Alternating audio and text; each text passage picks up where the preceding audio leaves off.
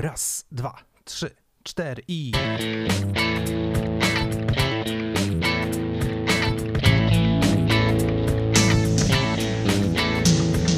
Projekt Muzyka.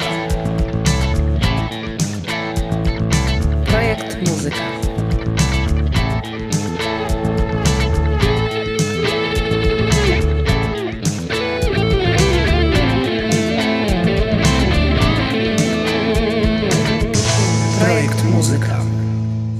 Witamy serdecznie w podcaście Projekt Muzyka. Marta Górska i Błażej Grygiel, a naszym gościem dzisiaj jest, właściwie to najlepiej, żeby przedstawił się sam. I witam serdecznie, nazywam się Michał Kirmuć i nie wiem, co mogę o sobie jeszcze powiedzieć o sobie. Masz własne studio nagraniowe, pracujesz w radiu, jesteś zawodowym muzykiem. No i tak ładnie się przedstawiłem właśnie.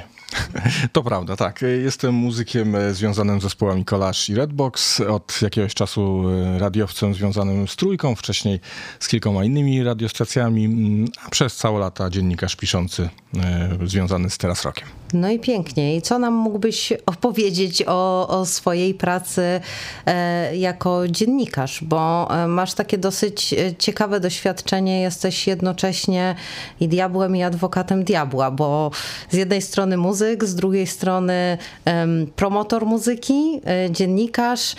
Też miałeś doświadczenia związane z pracą za granicą. Jak wspomniałeś, grasz w zespole Redbox, czyli można by powiedzieć, że przed tobą świetlana kariera w pewnym momencie się otworzyła i co? No właśnie, i co? I trwa. Pewnie tak. W każdym razie, jeśli chodzi o tą karierę, to nie wiem, czy bym aż tak tutaj naciskał na to słowo, ale to prawda, że od jakiegoś czasu gdzieś ta moja działalność, głównie jako muzyka, otworzyła się, jeżeli chodzi o granice, bo ta współpraca z zespołem Redbox to się zaczęło mniej więcej 10 lat temu i tak się rozwinęło do momentu, że chcąc nie chcąc chyba nawet nie zauważyli, jak stałem się pełnoprawnym członkiem zespołu. Trudno mi mówić o jakichś kwestiach właśnie sukcesów typu kariera. No, generalnie oba te zespoły, z którymi współpracuję, z którymi gram, no gdzieś tam cały czas i z jednej strony mają już swoją publiczność, bo to są zespoły, które gdzieś zaczynały w latach 80., oba zresztą, a z drugiej cały czas zdobywamy nowe. Zwłaszcza, że tak jak w przypadku Collage, to minęło już 25 lat, 6 od wydania ostatniej płyty, więc pewnie wielu słuchaczy już nie pamięta zespołu i trzeba zdobywać tę publiczność na nowo. No a Redbox jakoś też nie jest takim zespołem, który wydaje co roku płytę. Mieliśmy pecha, teraz płyta ukazała się tuż przed pandemią, więc całe niecne plany koncertowe, wojaży i po Polsce i po Europie musiały zostać odłożone, ale mam nadzieję, że już niedługo to się wszystko zmieni. Te dwa zespoły łączy jeszcze jedna taka bardzo charakterystyczna cecha. One nie mają swojego menadżera. To prawda. No, jeśli chodzi o zespół Collage, to zanim ja jeszcze dołączyłem do zespołu 5-6 lat temu, to grupa przez wiele lat miała ten problem. Tak naprawdę ostatni raz, kiedy ten zespół miał człowieka, który tak na poważnie zajmował się sprawami organizacyjnymi, no to był początek lat 90. No i potem zaczął się problem, żeby znaleźć kogoś, kto odnalazłby się w tej roli. W przypadku Redbox sytuacja jest bardziej złożona, bo właściwie jest osoba, która taki tytuł ma. To jest zresztą były muzyk, bo Redbox w latach 80. to był duet i dzisiaj Simon jest cały czas w zespole, cały czas zarządza grupą, a ta druga osoba, czyli Julian, właśnie od jakiegoś czasu nam pomaga w kwestiach organizacyjnych, ale on raczej zajmuje się promocją, dogadywaniem kontraktów płytowych, nagraniowych tam w Wielkiej Brytanii. A takiego menadżera pełną gębą, który by wszystko ogarnął, faktycznie ciągle jest trudno znaleźć. To porozmawiajmy trochę o tych problemach związanych z brakiem tego menadżera i o tym, jak to wygląda na rynku polskim i angielskim.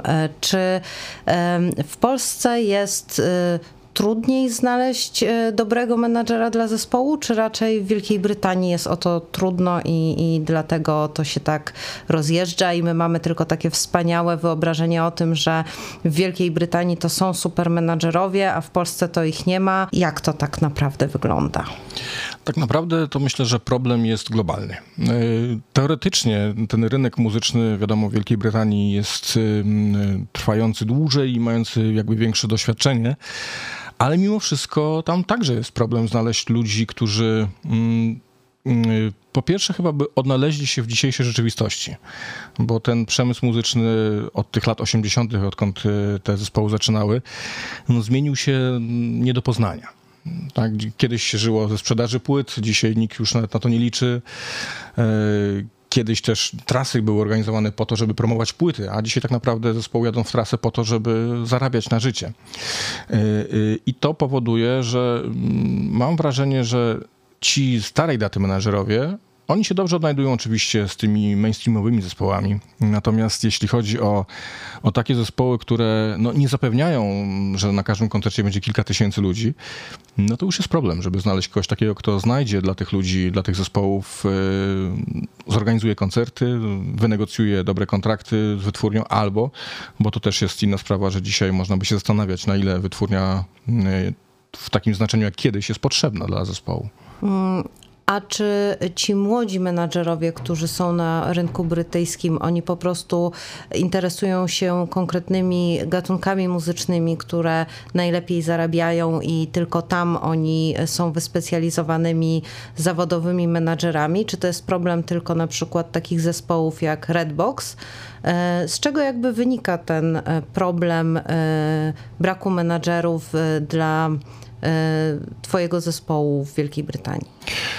No, nie chciałbym być, że tak powiem, tak okrutny, ale wydaje mi się, że problem jest taki, że w zespołach tego typu, które nie mają utworów latających na playlistach w BBC i tak dalej, nie jest łatwo zdobyć pieniądze tak naprawdę. I to jest problem, że wielu młodych ludzi, którzy być może mieliby smykałkę w tym kierunku, no wiedzą, że na tym tak łatwo nie zarobią pieniędzy. No i tu jest problem. Tak mi się wydaje. A powiedz z punktu widzenia muzyka, jak widzisz współpracę z menadżerem, jak ona powinna wyglądać? To znaczy, oczywiście rozmawiamy o sytuacjach trochę fikcyjnych, no bo jak wcześniej wspomnieliśmy, z tymi menadżerami różnie bywa, a przede wszystkim mamy poważne braki kadrowe wszędzie, nie tylko w Polsce. To nie jest tak, że narzekamy na Polskę, po prostu potrzebujemy was, menadżerowie i menadżerki. Więc zwracając się do nich, czego od nich potrzebujemy? Dla ciebie z punktu widzenia muzyka. Co taki człowiek powinien robić? Co powinien mieć w głowie? Jaki powinien mieć mindset? Jaki powinien być modus operandi? No, przede wszystkim to powinna być osoba... Tak mam takie oczekiwania która nie jest debiutantem w tej materii, bo musi mieć kontakty, to jest podstawa. Więc jak gdybym poszukiwał i poszukuję kogoś takiego, no to na pewno to jest pierwsza rzecz, która mnie interesuje. Czy to jest tak zwany no-name, który po prostu będzie przez i media, i przez radia, i przez wytwórnie od razu, mówiąc brzydko, spławiany. No, czy to jest ktoś, kto zadzwoni do jednej czy drugiej osoby i powie: cześć, co tam słychać, wiesz, mam taki projekt i ten. I będą drzwi już otwarte. Tak, i wtedy zupełnie jest inna... Zresztą wiem to także pod kątem bycia dziennikarzem, że może to trochę nieładnie zabrzmi, ale inaczej się rozmawia z kimś, powiedzmy, kto nawet chce mi umówić wywiad z zespołem debiutującym, ale wiem, że on z drugiej strony za chwilę mi umówi wywiad ze Stingiem, no to wiadomo, że do takiej osoby trochę inne jest podejście niż kogoś, kto przychodzi z zespołem, o którym nic nie wiem i który w najlepszym wypadku ma jakieś tam demo nagrane, czy nagrania wrzucone do sieci, to wszystko. A jak powinno się rozliczać z menadżerem? No bo domyślam się, że muzyk poza tym, że wkłada w to swoje serce i manifestuje swoją artystyczną wizję lub przekaz, no to oczywiście finalnie chciałby żyć z muzyki, nie musieć w poniedziałek iść w inne miejsce, w związku z tym coś musi zarabiać. Menadżer czy menadżerka także musi mieć zysk, by zajmować się tym projektem, a nie na przykład zarządzać promocją czegoś zupełnie innego. I teraz, czy znasz jakiś model, albo może masz w głowie, który by działał rozliczania się czy dla menadżera, czy menadżera i muzyków razem? Jak to powinno wyglądać? No, tutaj chyba nie ma jakiejś specjalnej, może ja się mylę, ale jakiejś tajemnicy. Ja zazwyczaj do tej pory, jak współpracowałem z takimi osobami, które gdzieś tam zajmowały się moimi sprawami, no to był to po prostu czysty układ procentowy, tak? Dogadywaliśmy się oczywiście różnie, to z różnymi osobami wygląda, ale tak, że po prostu dogadujemy się na jakiś tam konkretny procent i w tym momencie jak coś załatwi, zarobi. I ja też zarobię na tym. Taki motywacyjny, rozumiem, system. Tak. No bo trudno jakby zapewnić takiej osobie jakąś stałą pensję w momencie, kiedy my sami jako muzycy tych stałych pieniędzy nie mamy. A gdybyś miał na przykład gwarancję, że pojawia się ktoś, kto ma te kontakty, kto ma te swoje know-how wypracowane przez lata, albo ma na przykład jakiś super pomysł na was i potrafi wszystko rozpisać strategicznie, zna tych ludzi, ale zna też zasady działania w branży. Czy byłbyś w stanie zainwestować w takiego człowieka i gdyby on powiedział ci: Michał, płacisz mi miesięcznie tyle i tyle, spisujemy umowę, w której jest zagwarantowane, że ja robię konkretne rzeczy, z których jest konkretny zysk. Nie spotkałem się z takim podejściem, to od razu mówię, natomiast myślę, że jeżeli faktycznie byłoby to w kontrakcie jakoś zabezpieczone, że w razie strat jakby nie tylko jestem ja stratny, to myślę, że tak, że zaryzykowałbym jak najbardziej. A teraz mam takie tricky question. Okej, już się boję. Ile razy w życiu miałeś okazję podpisać kontrakt z menadżerem? No, dobre pytanie. Raz mi się zdarzyło, to prawda, w latach 90. Wtedy podpisywaliśmy z ówczesnym organizatorem Jarocina taką umowę, z której paradoksalnie nic nie wyszło, chociaż plany były piękne i wspaniałe, ale potem to już chyba... Raczej są to w przypadku i Redboxów, i Collage, raczej są to takie sytuacje, kolokwialnie mówiąc, na gębę, że się po prostu na coś umawiamy i tyle. No i mówię, to też wynika z tego, że jakby my nie płacimy pensji, tylko po prostu wszyscy zarabiamy na tym, na czym zarobi zespół. Więc może tutaj jest gdzieś ten problem, że wciąż w pewnym gronie muzyków rockowych czy muzyków, którzy mają jakieś przyzwyczajenia z lat 80., początku 90., panuje to przekonanie, że wszystko robimy właśnie po kumpelsku, że jakoś to będzie, jakoś się uda. No, jak nikt nie zarobi, to przynajmniej nikt nie straci. No może i tak, ale z drugiej strony znaczy nie jestem za tym, żeby to wszystko było na zasadzie kumpelskiej i tak dalej, bo to no, chcąc nie chcąc to jest biznes i no, musi być też biznesowe podejście właśnie głównie z tej strony menadżerskiej, bo to też jest jakby jest problem, że muzycy często sami się tym zajmują, a nie do końca powinni, znają się i też odciąga ich to od ich pracy, tak? No bo jednak tworzenie to jest coś innego niż sprzedawanie tego produktu, a menadżer jest takim no, sprzedawcą. A czy myślisz, że menadżerowi trudno jest się dogadać z zespołem tak czysto po ludzku, bo jednak czasami są takie sytuacje, że ten menadżer musi przyjść do ciebie i powiedzieć, że no nie stary, tego nie dostaniesz, a tam musisz iść i wystąpić w śniadaniówce, tobie się to nie podoba, więc zwalniasz menadżera, tak? Nie, dlaczego? Ja bardzo chętnie. Jak masz dla mnie tak do śniadaniówki wystąp? Nie, się tak zastanawiam z takiego czysto ludzkiego punktu widzenia. Czy wyobrażasz sobie takie sytuacje, które mogłyby być trudne w komunikacji z którymś z twoich zespołów i z potencjalnym menadżerem?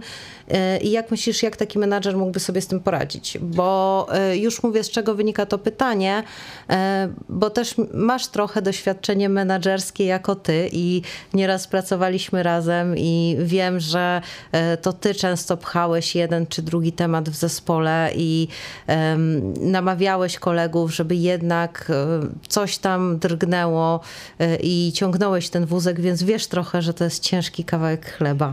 To jest ciężki kawałek chleba, oczywiście, natomiast wydaje mi się, że jeżeli jest ktoś taki, ten menadżer, który no, nie do końca spełnia oczekiwania zespołu i pojawia się jakiś taki niefajny klimat, no to po prostu nie przetrwa. Oczywiście pewnie znam takich ludzi w tej branży, których nikt nie lubi, a jednak każdy szanuje i ich słucha. ale myślę, że taki układ bez jakiejś tam wzajemnej sympatii i zaufania właśnie względem tego, że jeżeli on pójdzie i powie mi, musisz zagrać w śniadaniówce, bo to i to z tego wyniknie, no to jeżeli ja ufam temu człowiekowi, to okej, a jeżeli bym mu nie ufał, no to długo taki układ nie przetrwa.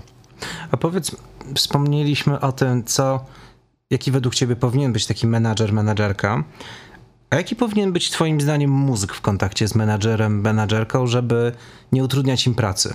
No, masz doświadczenie z obu stron. Tak, no to właśnie to, co przed chwilą powiedziałem, myślę, że zaufanie to jest podstawa, bo ja też jak w międzyczasie, o czym nie wspomniałem, na początku też miałem taki epizod, że wydawałem pewne zespoły młode. No i miałem problem taki, że przychodziłem do nich, słuchajcie, mogę wam załatwić wywiad tu, możecie właśnie wystąpić w programie śniadaniowym, a oni stwierdzili, nie, bo to nie pasuje nam do wizerunku, tak dalej. No i fajnie. I skończyło się na tym, że cały czas mam pudło ich płyt niesprzedanych, zespół się rozwiązał i tyle. Ale mają wizerunek. Tak, ale mają wizerunek właśnie, więc no, tak, myślę, że to jest podstawowa kwestia, że jeżeli już mamy menadżera, który wiemy, że potrafi się w tym odnaleźć, wiemy, że ma wizję dla naszego zespołu, no to zaufanie, to jest podstawa. I jeżeli mówi, że trzeba coś zrobić, to trzeba to zrobić. Nawet do takiego stopnia, że zespół mógłby na przykład czy zmienić swój wygląd, czy zmienić repertuar, charakter muzyki i tak dalej, czy tutaj jednak menadżer powinien wziąć to, co dostaje, co najwyżej lekko oszlifować, to znaczy zamień ten kapelusz z zielonego na brązowy i to wypuszczać. To też kwestia menadżera, tak? Jeżeli menadżer ma jakąś wizję i chce to rozwinąć w jakiś sposób i zaufamy mu, stwierdzimy, że to może nie jest głupie, no to dlaczego nie? Ale jeżeli z drugiej strony jest gotowy produkt, który tylko trzeba sprzedać i niekoniecznie wymaga właśnie zmian, no to też nie można robić nic na siłę. Ale z drugiej strony historia pokazuje takich menadżerów, którzy no właśnie dzięki temu, tej całej otoczce sprawili, że ich artyści byli tacy, jacy byli, na przykład Andrzej Ludew, tak? I Republika. Przecież bez niego nie byłoby tych czarno-białych pasów i tak dalej, a nie ukrywamy, że no, to odegrało dużą rolę, nie tylko sama muzyka, ale cały ten wygląd i to wszystko, a to właśnie między innymi rola menadżera. Czy TSA z kolei, no, trochę w tych latach 80. za bardzo siedzę, ale też przecież ta cała promocja związana ze znaczkami, na których oni zarabiali, plakatami, koszulkami i tak dalej, no to było wszystko wymysł ludzi, którzy się nimi opiekowali wtedy. No właśnie, bo muzykowi się wydaje, że będzie grał muzykę i ktoś mu będzie za nią płacić. No właśnie, skwitowałeś to w najbardziej realistyczny sposób, w jaki można to skwitować. I to chyba też powinien mieć, prawda, w tyle głowy i muzyk, i menadżer, że to muzyka jest jednym z ostatnich produktów, jaki tu będziemy sprzedawać. No musimy też sobie zdawać sprawę z jednego, że dzisiaj ta muzyka pojawia się w takich ilościach, że tu jest problem, bo przecież tutaj Marta chyba wiesz najlepiej. Ile dziennie nowych utworów się w serwisach streamingowych pojawia? Tysiące. No w dziesiątkach tysięcy nawet, więc... Chyba 20 000 dziennie na Spotify ląduje. No właśnie, to samym Spotify. Tak, a pamiętajmy, że na świecie jest masa serwisów i część rynku w ogóle do nas nie dociera, chociażby rynek azjatycki, prawda, który jest jednym z największych rynków na świecie i tam w ogóle nie wiemy, co się dzieje, prawda? No dokładnie. Zdobyć Chiny. Tak, okazyjnie ktoś próbuje tam pojechać i wraca z ładnymi zdjęciami i tyle. Tak jest. No, więc sama muzyka, choćbyśmy dzisiaj nagrali, nie wiem, kolejnego Sierżanta Pieprza czy Dark Side of the Moon, no to bez jakiegoś pomysłu na to, no nie ma szans się przebić przez ten zalew muzyki. Więc sama muzyka w sobie mimo wszystko nie zapewni nam sukcesu. Da się osiągnąć sukces bez menadżera, będąc muzykiem? Jeśli jeden z muzyków na przykład jest menadżerem, to myślę, że tak. No, nie wiem, chociażby Riverside, tak? No przecież tam nie ma takiego menadżera jako takiego. Jeden z muzyków się tym zajmuje. No i chyba trudno znaleźć lepszy przykład sukcesu w tym kraju. Tajstrom Nebula. Dokładnie, kolejny wykonawca, więc tak, można to robić, pewnie. Tylko pod warunkiem, że ktoś z zespołu ma do tego smykałkę i potrafi to robić. A niestety większość artystów tego nie ma w sobie. Teraz mi się tak nasunęło, że właściwie w latach 80., 90. byli ci menadżerowie i oni robili naprawdę dobrą robotę. Tylko pytanie, czy ten rynek tak mocno się zmienił, że prześcignął ich i ich myślenie, a ludzie, którzy przyszli nowi, zainteresowani są już tylko hip-hopem bądź muzyką alternatywną i nie mają już czasu na inne gatunki? Czy też może jakby jest ich za mało ciągle i jest ten głód menadżerów i to jest rynek ciągle niezagospodarowany w Polsce?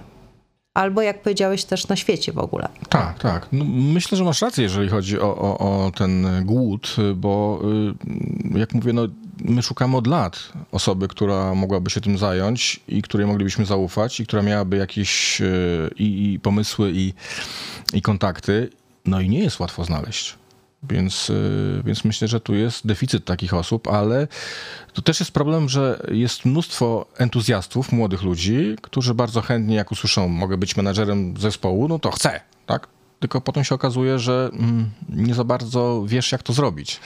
I tu jest problem, żeby byli ludzie, ale no z tym jakimś tam zapleczem swoim, którzy wiedzieliby, jak to zrobić po prostu. Plus jest teraz tyle nowych sektorów branży muzycznej, że trzeba naprawdę się nieźle w tym łapać, bo nagle pojawiło się na rynku, znaczy nagle, przez ostatnie powiedzmy 10-15 lat, tyle nowości, w których trzeba się odnajdywać, czy muzyka w streamingu, czy muzyka na YouTubie, czy dodawanie muzyki do gier komputerowych, no do filmów, no to już jest stara historia, natomiast no, muzyka w reklamie, muzyka praktycznie wszędzie, w centrum handlowym, tu wszędzie są pieniądze z muzyki i ten jeden menadżer, który byłby w stanie to ogarnąć, to chyba, nie wiem, wszystkie zespoły by się na niego rzuciły nagle, takie bezpańskie powiedzmy. No tak.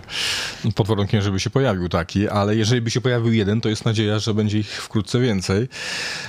Natomiast tak jeszcze przez chwilę myślałem właśnie, jak mówiłaś o tym głodzie menadżerów, bo ja przez pewien czas próbowałem też jakby robić te rzeczy jeszcze z innymi zespołami. No i ja na przykład się nie odnalazłem w tym współczesnym świecie, tej muzyki cyfrowej właśnie. Dowiaduję się od ciebie, że są jakieś platformy, gdzie można do reklam sprzedawać rzeczy, o czym ja w ogóle nie wiedziałem, tak? Więc no, myślę, że potrzebne jest chyba nowe pokolenie, które gdzieś będzie od nowa, od zera tak zupełnie. Nie czytało tych słynnych biografii Led Zeppelin, Pink Floyd i tak dalej i marzyło o tych imprezach i tak dalej, tylko po prostu... Które nie jest wychowane na mitach. Dokładnie, tak, tak, bo zwłaszcza, że chyba czas tych takich karier a la właśnie Pink Floyd, Led Zeppelin, Queen minął. Tak mi się wydaje, że już tego typu zespołów nie będzie. No właśnie ja się zastanawiam, czy to jest tak, że ten czas był i minął, czy może go nigdy nie było? Bo przecież Beatlesi też rozpoczęli swoją karierę od tego, że menadżer ich zmienił nie do poznania. Sex Pistols rozpoczęli swoją karierę od tego, że przyszedł menadżer i wyciągnął ich ze śmietnika. No. I ubrał ich w sklepie, prawda? Wspomniałeś Republikę. To też świetny przykład. Co prawda tam od samego początku był Grzegorz Ciechowski, który jak umarł, to wraz z nim cała polska popowa muzyka. No ale mimo wszystko, nawet najlepszy Grzegorz Ciechowski pozostaje alternatywny i go ciężko sprzedać. No tak. Trzeba go, prawda, umieć sprzedać, więc może to jest tak, że te wszystkie mity właśnie, którymi od 50 lat nas karmi popkultura, trzeba po prostu wziąć i wyrzucić, bo powinniśmy czytać biografie menadżerów, menadżerek, a nie muzyków. Mhm. Znaczy nie wiem, czy to są mity, bo jednak no, to wszystko się działo wtedy, ale mówię, rynek wyglądał zupełnie inaczej, tak? Były inne pieniądze w tym i z innych jakby źródeł one przychodziły, może tak. Więc nie wiem, czy to jest coś, co urosło do rangi mitu, a tak naprawdę nie było.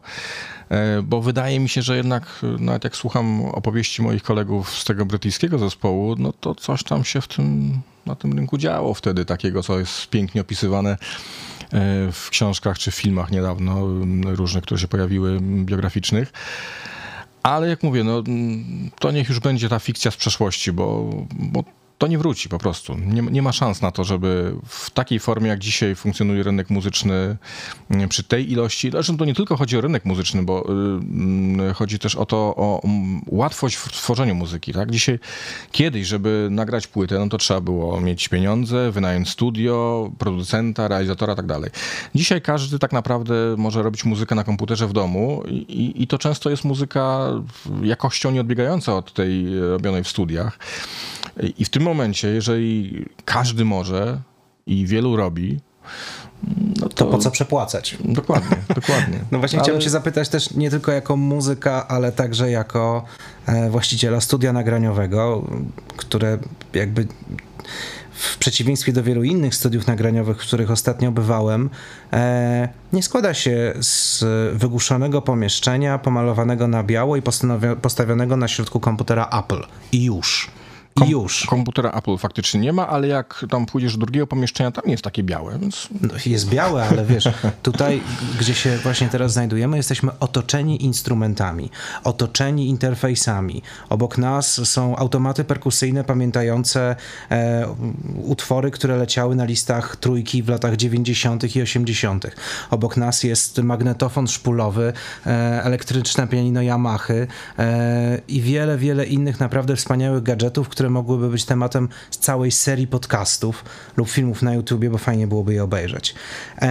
Ja też dodam, Błażej, że jest tu świnka skarbonka taka różowa, więc może to już się nie opłaca, Michał? Właśnie do tego zmierzam. Twoje studio na pewno jest wyrazem twojej miłości do instrumentów, do muzyki, do brzmień, pewnego też kolekcjonerstwa, bo wielu muzyków to robi i ja też cierpię na tę chorobę, ale... Wspomniałeś o tym, że dzisiaj można studio zamknąć w malutkim pudełku przy komputerze i czy prowadzenie studia komercyjnie ma sens dzisiaj? Ja ci powiem szczerze, że to mnie zaskakuje, że cały czas pewnie gdybym, ja jako muzyk jakby robię sobie swoje studio, dobieram takie instrumenty i takie sprzęty, które mi są potrzebne i po prostu działam samemu. I wydawało mi się, że w dzisiejszych czasach tak będzie większość osób robiła, a okazuje się, że jednak jest cały czas przychodzą nowi muzycy, którzy nie chcą się uczyć tego, jak tam tą myszką kręcić na ekranie, tylko chcą po prostu przyjść, powiedzieć panu: dzień dobry, chciałbym zarejestrować swoją piosenkę i tyle. I paradoksalnie cały czas, ja praktycznie mam kilka w tygodniu sesji, cały czas ktoś się pojawia, co chce korzystać z takiej formy bardziej tradycyjnej, czyli właśnie nagrywania studyjnego. Pytam też dlatego, że jedno z największych objawień sceny muzycznej ostatnich lat, Billie Eilish, ma dopisaną do siebie legendę. Jak wiemy, jej prawdziwość jest dosyć umowna, ale jednak legenda, która sprzedawała jej muzykę, była taka, że płyta powstała w domu. Została napisana, zmiksowana i zmasterowana przez jej brata i tak naprawdę to jest płyta jednego pokoju, kilku sympatycznych albo mniej sympatycznych, bo jednak ta muzyka jest smutna strasznie, wieczorów we dwoje. I tyle, i światowy sukces. Oczywiście wiemy, że to nie do końca jest prawda, ale wiele osób może pomyśleć, zaraz, okej. O czym oni gadają w ogóle? Kupuję interfejs, kupuję komputer i siadam, robię muzykę, zostaję drugą Billie Eilish. Po co mi zawracać komuś głowę, jeździć do studia, wiesz? Po co mi ten menadżer? Przecież ten pokój wystarczy i to pchnięcie wystarczy. I rzutka do internetu, tak. Pyk, i pójdzie samo. Ale ktoś jednak musiał ten cały storytelling dopisać. Tak, ktoś musiał wymyślić historię. Nie mówię, że ona jest fałszywa, że to nie powstało w pokoju, ale ktoś musiał wymyśleć, że to fajnie zadziała na ludzi, że jak pchniemy tą konkretną historię do mediów, to zażre. Tak samo było z Edem Sheeranem. Poza tym pamiętajmy, że pierwsza piosenka promująca Billie Eilish była w jednej z czołówek seriali Netflix, więc jakby o takiej promocji może marzyć każdy artysta nagrywający w pokoju w łóżku, ale ja zmierzam do pytania, czy to jest mit, czy rzeczywiście z poziomu domowego można wyprodukować naprawdę świetną, profesjonalną muzykę, czy jednak bez studia pewnego etapu nie przeskoczymy, pewnego poziomu. No jako osoba, która prowadzi studio, właściwie powinienem powiedzieć absolutnie bez studia się nie da. Ale prawda jest taka, że no, mnóstwo płyt wychodzi dzisiaj nagrywanych tak zwanym w sypialni i te płyty brzmią dobrze. Da się to zrobić, to nie jest problem. Inna sprawa, że też trzeba mieć jakąś wiedzę na ten temat, bo to nie wystarczy ściągnąć darmowy program z internetu. Cztery tutoriale z YouTube'a. Tak jest, kupić najprostszy jakiś preamp, interfejs i już mamy wspaniałe. No i niestety wymaga to pewnego doświadczenia i wiedzy, żeby te rzeczy brzmiały dobrze.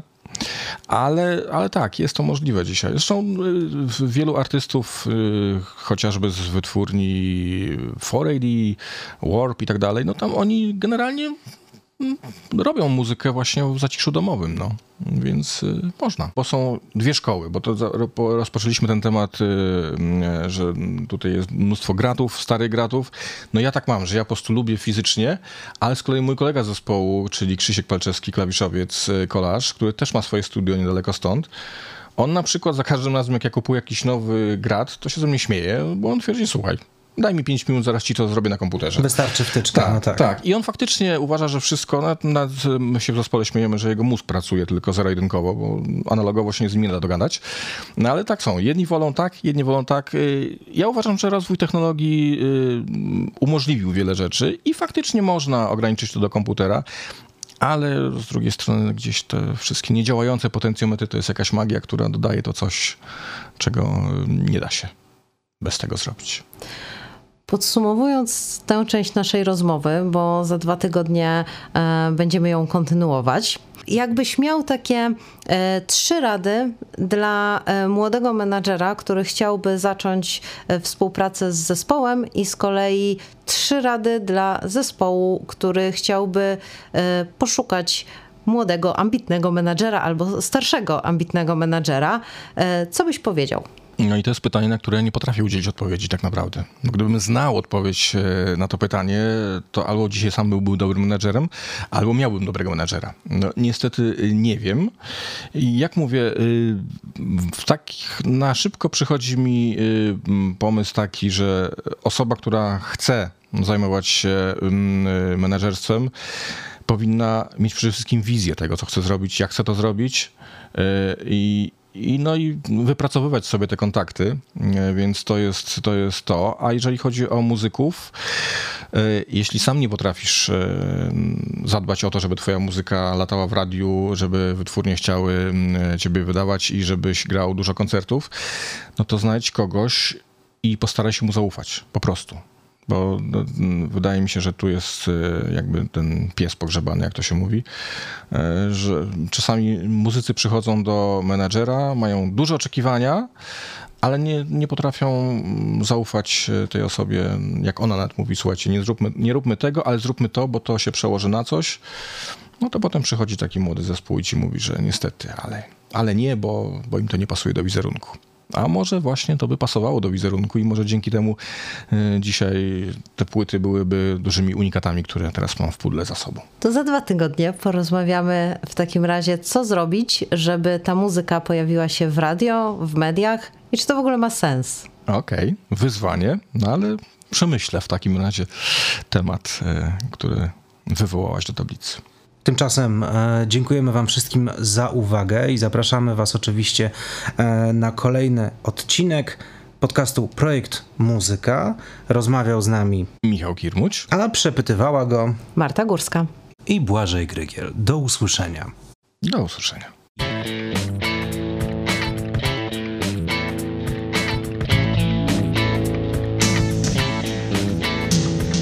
Projekt Muzyka. Muzyka.